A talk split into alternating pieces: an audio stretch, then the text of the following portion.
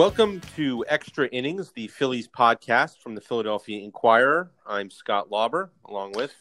I'm Bob Brookover, and neither one of us is Matt Breen as he continues on his little hiatus. On his little adventure, his little baby adventure. Uh, so, Bob, um, since we talked last week, uh, negotiations have ramped up again between Major League Baseball and the Players Association.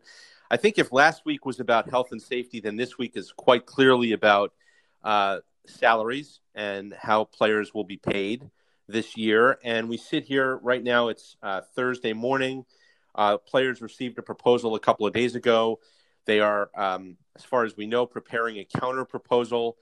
And uh, you've written about this uh, today. I've, I've written about this the last few days. I'm curious to get your thoughts on where you think this is going because as far as I'm concerned, uh, there's one big fundamental issue here, and that's that the sides do not trust one another to come together on a deal. And um, I think a good place to start is uh, comments that were made over Twitter by Max Scherzer last night, the Washington Nationals ace, um, in talking about you know the major problem here, which is that the owners say, look the deal they made at the end of March, which calls for prorated salaries based on number of games played, only works if the conditions uh, of those games didn't change. Like meaning, if fans were there and if all the revenues were were the same. Well, there aren't going to be any fans in the seats if they're if they do play this year, which means depending on who you talk to, forty percent to I think Cubs owner Tom Ricketts is saying seventy percent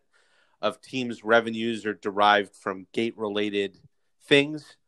Um, that's not going to be there. So the owners say, look, naturally, we need the players to take a second pay cut. Players don't want to. And Scherzer put it as plainly as you can. He wrote, after discussing the latest developments with the rest of the players, there's no reason to engage with MLB in any further compensation reductions. We have previously negotiated a pay cut in the version of the prorated salaries and there's no justification to accept a second pay cut based upon the current information the union has received. I'm glad to hear other players voicing the same viewpoint and believe MLB's economic strategy would completely change if all documentation were to become public information. In other words, open your books, prove you're losing as much money as you say you are, and then maybe we'll start to talk about a second round of cuts. I don't think the owners are opening their books. It certainly doesn't sound like the players are taking any cuts. So where does that leave us? Well, you called it a negotiation, and as of right now, it's not really a negotiation. Uh, it was a over-the-top proposal from MLB. Now we wait to hear. Uh, I mean, we're hearing in dribs and drabs from players uh, like Max Scherzer, um, you know, that they didn't consider it much of a proposal at all or anything that they not even a starting point. Um, so in order to, to, to be in negotiation, we have to hear back from the union and to see what what their thoughts on this are officially. Um, you know, to go back to your point, you know, Rick is saying seventy percent of the Cubs. I could buy that the Cubs are probably they're they're um, because their attendance is always so good their revenue is not the same for every team in in in in house revenue. Um, you know, it's just seating capacity because how can the Marlins possibly be uh, forty percent, thirty percent even of their their revenue because they just they don't draw. You know, I I, I almost think it, it costs them money to put on a game with how few people they have there. Some sometimes, you know, um, but having said that, you know, in, in the story I wrote yesterday um, you know, that all these teams except the Marlins, every team in baseball, every owner in baseball who bought their team has made a significant amount of money based on the value of those franchises. I mean, it, ranges from the Yankees, who Steinbrenner, George Steinbrenner bought the team for $10 million in 1973. It's now worth $5 billion. Uh, you know, at, at, the other end is the, is the Marlins, who they paid 1.2 billion a couple two two years ago, and that's even that's worth 980 million dollars. Um, so, you know, you talk about the the value of the people who bought the team; they're worth a lot more than that. Uh, but every team is has just about every team has made a lot of money on on on not just about every team, every team except the Marlins right now. Uh, when you when you simply and it's not that simple. Obviously, there are operating costs and players. People don't want to lose this money, but my belief is that the owners can take the hit a lot more, a lot easier than the players, and make that up in the long run. Whereas players' lives are limited. Yes, is Bryce Harper an exception to that rule because he's got ten years, but the majority of these guys don't have 10 years. Um, yeah, I read you know, somewhere even... that the average, um, and I have to admit, I was a little surprised at this. The average uh, major league career lasts something like 5.6 years, which means you don't even get to free agency if you don't have six years of service time. So if the average player never even reaches free agency, it right. just kind of reinforces how short a, uh, an earning span these guys really have and they haven't made enough money to live the rest of their lives on at, at that point. You, you, you have not. You just simply have not. Right. Uh, so um, you know it, it's it's as we've talked about in previous weeks. It's still very much up in the air that this is going to happen. You know, the one thing that has to drive them both to the table is they both both sides know how bad this is going to look if they don't get back on the field because of money because of money, right? I mean, right. that's why I've said all along that if they if they made this almost exclusively about health and safety, you know, like I talked to Larry Bowa last week, and he said, like everyone else, he's like, I read the highlights of that 67 page manual about uh, protocols, health and safety protocols to put on a game, including like things as severe as like will discourage players from showering in the clubhouse after the game and he said after after seeing or reading some of those highlights he's like i won't be mad if they don't play because it doesn't sound to me like it's safe to play. And i think the public is is with him on that. Like if you don't play a season because it's not safe to play a season i think people will accept that. If you don't play a season because you're going to haggle over how players get paid or how much money owners are going to lose i don't think that's forgivable. I think it's going to be a long time for people to uh, to come around on baseball again uh, if if that were to happen. So, I mean, I don't know if I'm they're not, too far I'm down not, the road. I'm not, I'm not, even sure I agree that they, they would accept that these guys not playing uh, for medical for for health reasons. I, you know, because the public just it, it's the problem with professional athletes in sports is that the public looks at these guys almost like as robots or as uh, something other, other than human. There, it, it's the it's the uh, gladiator in the Coliseum against the lion. They're just another thing for to entertain them, you know. Right. shame on them if they just can't take all the money.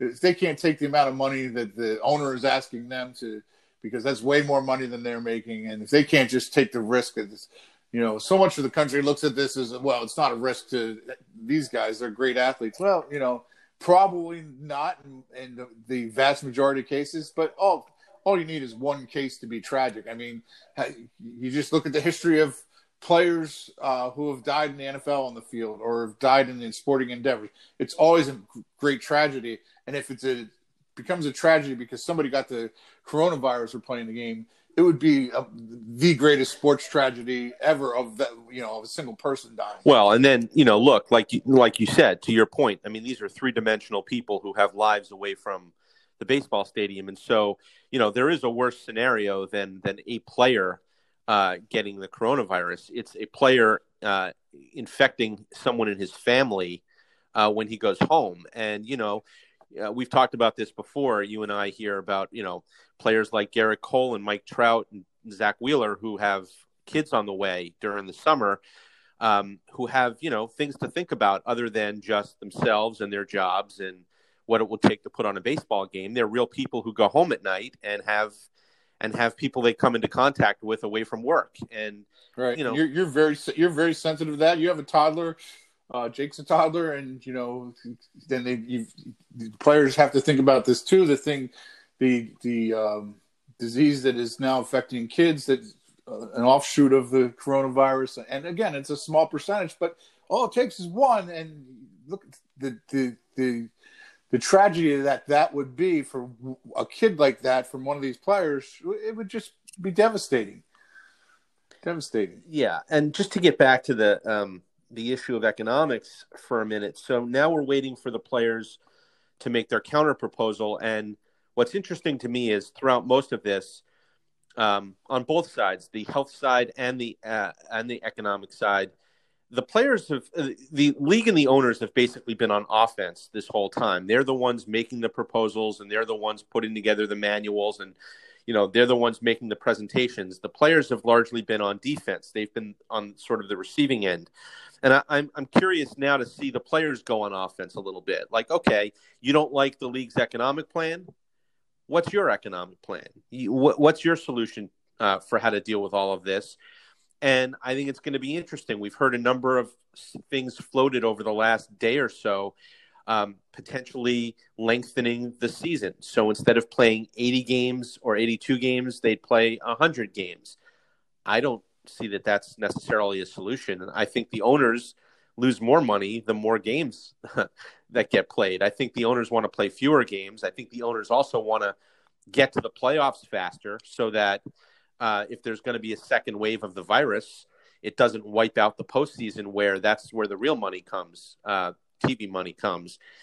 Uh, I've heard things about deferrals, salary deferrals. Like, okay, we'll take a second cut now, but we want to be paid uh, we want that money in the future. And I talked to uh, Vince Gennaro, who runs a, um, he's a uh, essentially a baseball economics professor at NYU, and he said, look, um, salary deferrals don't really work because MLB's, you know, the, the economy is going to be impacted beyond just this year. If you think that, um, if you think that, you know, you're going to snap our fingers and magically get back to normal in 2021, that's probably not going to be the case. And so the last thing owners want to do is incur debt, which is what deferred salaries are. So I don't know how the players um, get around this, but you know I'm interested to see what their proposal might look like. Yeah, I I, I have no idea what it's going to look like. Um, I, I, assume if they come come out um, and say, "Hey, what we we we said would take prorated salaries," that's our stand um, there's some going to be some deep trouble here. Um, and I don't know where you go from there. So the, the creativity that has to come out of that. You know, the one thing I did think about was um, if the players said, "All right, we're going to accept what you have here," they and then try to go for stuff, and the deferrals would be one of these things, or just try. But I don't. It, it's just too encompassing. I think try to take it into the future, which because you have a new collective bargaining agreement coming after next season, you know, and say, hey, you know what, you guys have never opened your books, which you, and you balked again at opening your books over this.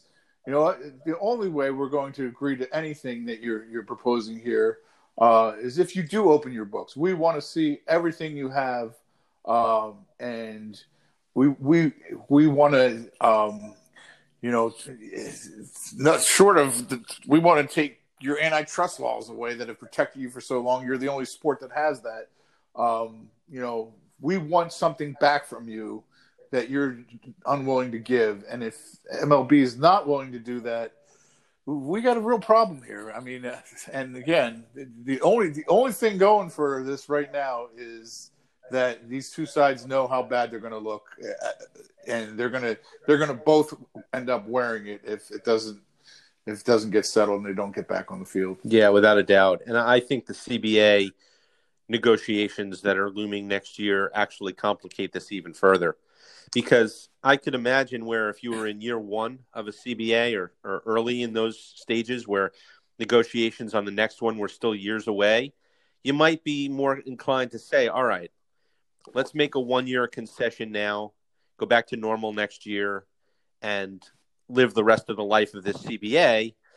But I think both sides are being very careful about making too many concessions now because they're going to have to negotiate a CBA next year. And there's always that risk of saying, well, hey, let's just make this the new normal, you know? And it goes back to that issue of the sides not trusting one another. Right. Well, if, you know, this is the thing. Maybe maybe a player's negotiating ploy would be to say, and I think they'd be willing to do this. You know what? The next negotiating is let's let's re up right now. Status quo. You know, the owners don't want status quo. I don't think the um, players do either. Uh, they made I, a I guess they, bad deal last time. Yeah, um, yeah, it, well, bad deal from there. They, yeah, they made so many good deals over the years. True. Uh, the players have they've pretty much won in many many cases. Um, so you know, if status quo would be better than what the owners are going to go after here, I think too. So, uh, which they're it seems like they're already getting with the with the draft being cut to five rounds. I don't see that going back to forty rounds ever. Uh, I don't see. It, I, I can see this draft being five rounds forever now, um, which is a shame in, in many many ways. Yeah. Um, well, let's talk about that. Maybe maybe we use that as a segment. Yeah, let's talk about that because coming up on June 10th, no matter how these negotiations go, we're going to have a live baseball event. We're going to have a draft.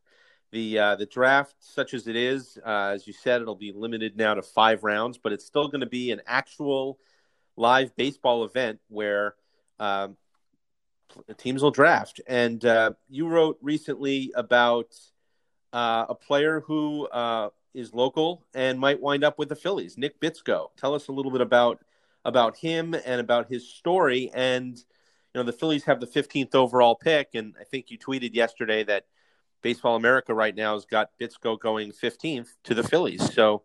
Um, yeah, that's it's interesting because in the previous Baseball America draft, he had fallen out of the first round, um, which I had received talking to some different scouts involved with drafting players.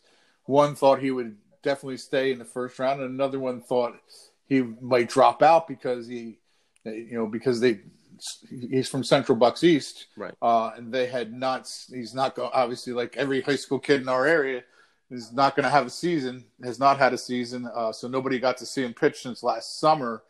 Um, you know, it's just something that's going to affect a lot of kids. But this kid's an even more interesting story because this kid was supposed to be a junior this year, and Baseball America had kind of projected him in the 2021 draft to be maybe be the top pick in that draft uh, based on his ability. Um, but he was only supposed to be a junior this year, uh, and he went and got his what he needed to do to graduate this year. So this was going to be his senior season.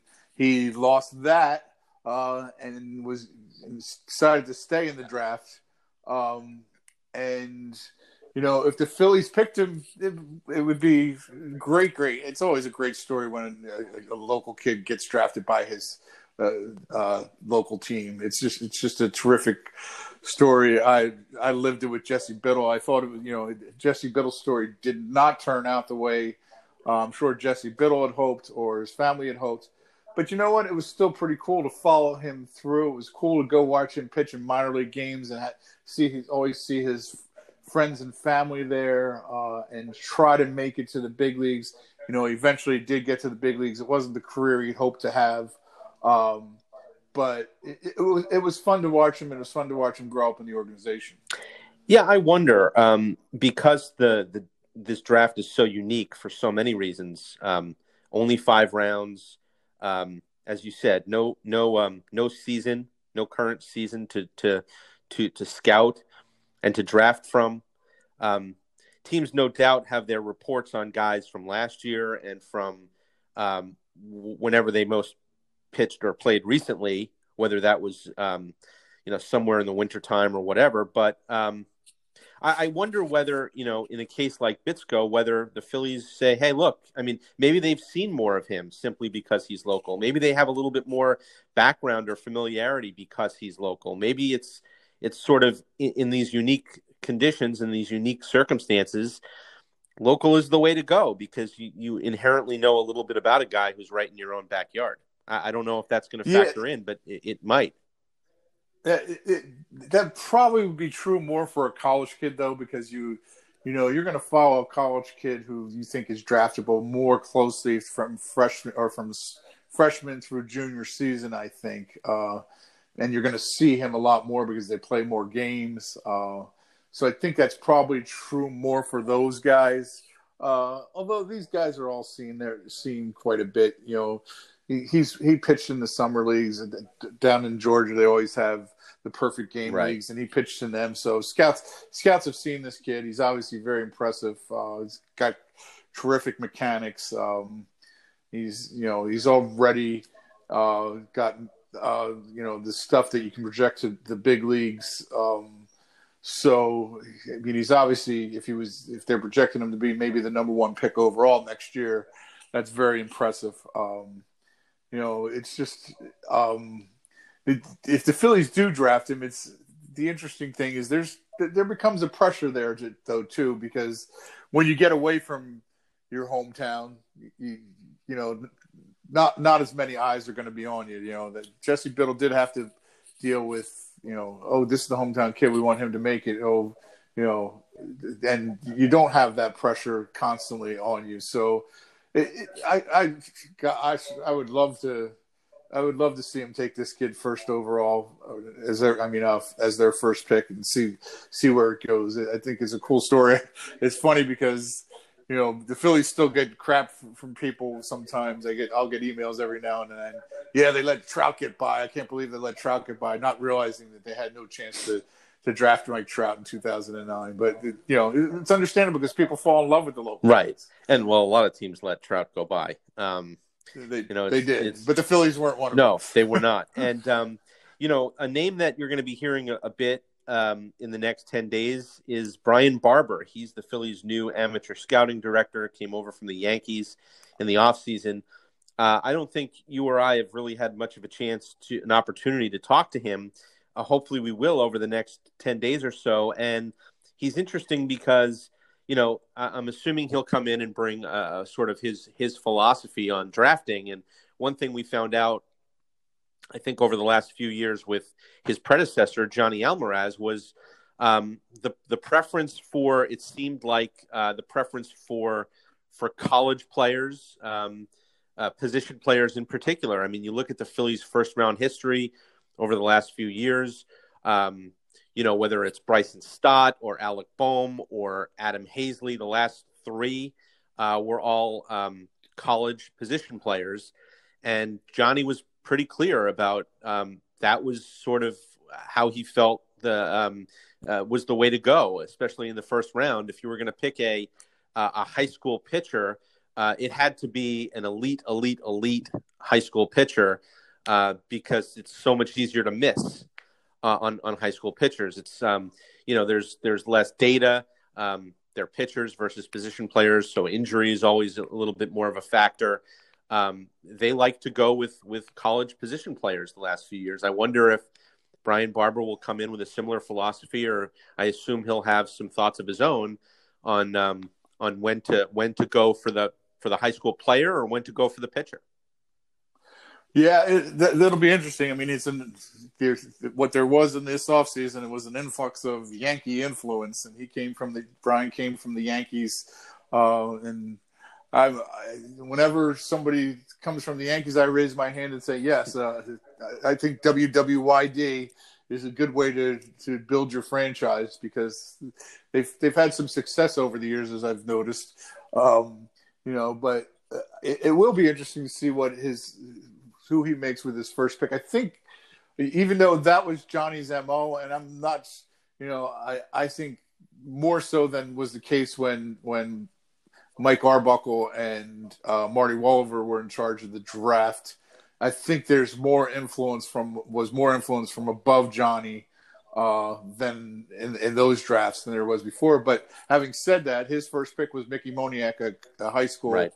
uh, position player, which you know there was, and that was that to me showed that there was probably more influence because they were trying to, you know, play with the money a little bit to get some you know, to be able to have more money down lower and maybe get a better pick lower. You know, they, they play the game a little bit, and I'm not sure.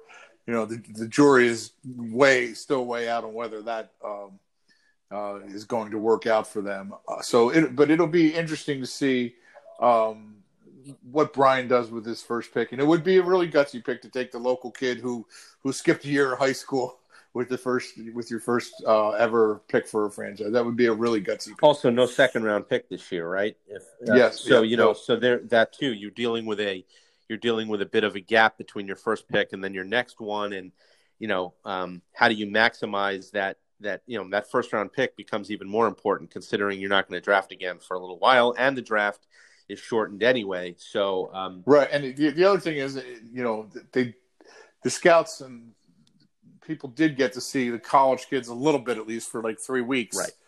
Uh, before before, whereas high school kids they didn't get to see it all. I don't, you know, talking to a, a scout that I know very well, he talked about how you can you can you can tell from a picture easier, like looking at a video whether whether a pitcher has stuff or not. You can see what his stuff is doing. It's he said it's harder to judge a hitter um, because and how a hitter's reacting to a pitch unless you're live. You know, he said it's really more difficult to to see what a kid is hitting. That sounds right. You know, I, I mean, Yeah. that's that sounds um, that sounds perfectly logical to me. Not that I'm a scout or have that sort of eye for talent, but you know, um, you know that that definitely sounds like it's it goes to that idea that there's you know that there are certain bets that feel safer than others. Um, and let's face it, we're projecting um, we're projecting you know young young players, whether they're high school players or college players. It's a pretty inexact science. It, it really, it really is. And you know, the Phillies drafted. I've always been fascinated by the draft, and the Phillies had had a lot of the, you know, at that time when they were really going through their great run, they were drafting a lot of uh, high ceiling, huge risk high school Anthony kids. Hewitt. Uh, right. Um, Juwan, nah, Jiwan James is a little lower pick. The names are escaping me at the moment. Uh, Anthony Hewitt's a great one though. And, and but they were doing it with a with Greg Golson, right, was was in that grouping.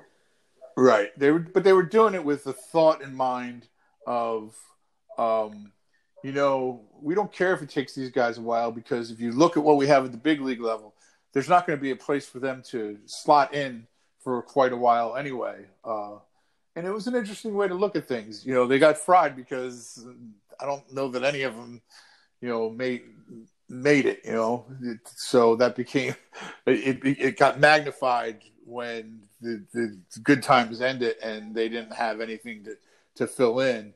But conversely, they could have taken a safer college player who would have just, you know, evolved into a everyday fifth outfielder or whatever, and that doesn't really help you win either.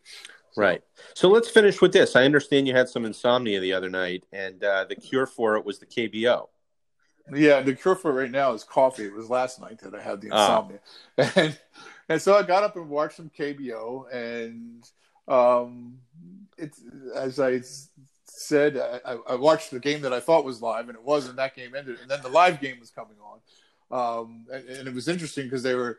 Uh, they were interviewing David Buchanan's team, the Samsung Lions, was playing, and they were interviewing from from his apartment in I don't know what town Samsung is in, Uh, Oh, I do. It's Daegu.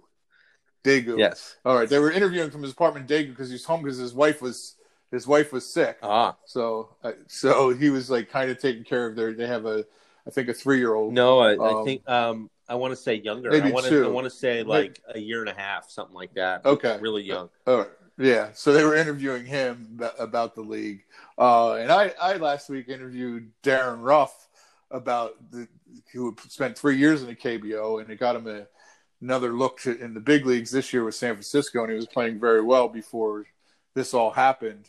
And you know, as I watched the KBO, I was like you, you wonder, okay, what's the talent level? The, the, the thing I've noticed in a little bit of I watch is there's a lot of a lot of bad fielding in that league Mhm. they score a lot of runs. And today they were talking about just the ERAs of some of these teams. I mean, we're about 20 games in for for the teams right now, and like the the average relief uh, staff's ERA is like 5.50. Uh, but I, I actually just flat out asked Darin. I said, "Okay, tell me about the talent level." And he said, "You know, every team's got their American players who you know had some time in the big leagues and AAA. You know, we've all got we've all got them." He said, "You know, they've all got a superstar who could go to the probably go to the big leagues and play, and you know, not necessarily be a star, but could hold their own in the big leagues." He said, "But then." You also got to get guys who are like right out of high school, who if they were in the states, they'd be in rookie ball or low A ball. Uh, but they get, you know, they get out of high school and they go right to the leagues because they don't have the depth of players that they have. And so the talent level is just all over the map. Uh, and I, I found that in, he said, I can't really describe it in, oh, it's double A level ball or it's triple A level ball. He said, because there's just, it's just the talent disparity is so huge from the best player to the worst player, which I found a pretty interesting description of the league. Yeah, when when I talked to David Buchanan, um, the, their season hadn't started yet, and uh, in fact, he had just come out of a two week quarantine um, and was heading into spring training there, and you know it's his first year in that league, but he he has an interesting perspective in that he spent the last three years in Japan. And if, if Major League Baseball is the top league in the world, Japan is probably second, and Korea is probably third. I think most people would um, would sort of order it that way. And and you know, I think he was curious to see how Korea um, stacked up to Japan and and and what he might find. One thing I found interesting was the foreign players, um, mostly U.S., um, mostly American players. There's a lot of pressure on those guys um, because in a lot of cases, those guys have signed for decent money, especially uh, relative to to the you know South Korean players and what they're making, and uh, they they're they're the guys who were brought over there. And if you don't play well, they will replace you, or they won't have you back next year. And so for the David Buchanans and the Ben Livelys, who are both on Samsung, and Aaron Altherr, who's on uh, NC Dinos, I think. Um, you know those guys have to perform in order to stay in that league next year and obviously that's not their their goal is to perform well so they can gain entry back into the big leagues again uh, but just to remain in korea you have to play pretty well. It's sort of put up or shut up because otherwise they're going to go and look for for um, foreign players who are better than you. Well in that regard they, they actually asked uh, david buchanan during the telecast about what his thoughts were comparing uh, this league to the Japanese league, um, and he talked about how the the hitters in Korea um, seem to be um, more eager to drive the ball out of the park, so they can flip their bats. right, right, but they but they they it's more of a all or nothing approach from their hitters than than it was in Japan, which I I, I found very interesting interesting. And the other thing, fascinating thing about David um, Buchanan is his first start, he went seven innings, gave up zero runs, uh, and struck out five without a walk. His third start, he gave up, he went seven innings, uh, gave up zero runs, two hits, and struck out eight with one walk. His other two starts, he went 11 innings and gave up 16 hits and 15 runs, 15 earned runs. so he's had he's been all or nothing in his four starts so far. And his his overall ERA is five four zero, but he's he's had two seven inning shutout performances, and he still has an ERA of five four zero. Wow, so it was pretty pretty up and down um, start to his Korean career. Career. Wow, so you're into this? Uh, it so- sounds like well, I, will, I, will, uh, I, I, was today. Uh, here's what I'm hoping tomorrow that I sleep till seven thirty. I hear you. Well, I mean, pick your poison, right? Do you want to wake up in the middle of the night and watch KBO baseball, or do you want to listen to owners and players fight over how much players should get paid? And I'll, I'll take I'll take the South Korean baseball actually, and uh, you know I'm sure hoping that at some point it all comes to fruition. And even if we don't get to go sit in the ballpark, we get to sit in our houses and write about um, some Major League Baseball. Well, I hear you, and hopefully the next time you and I get together to do uh, this podcast, we'll have a verdict one way or the other on uh, whether there's going to be a season or not, and what it might look like. Uh, until then, please keep following our coverage at uh, Inquirer.com and in the pages of the Philadelphia Inquirer. For Bob Brookover, I'm Scott Lauber. I'll talk to you soon.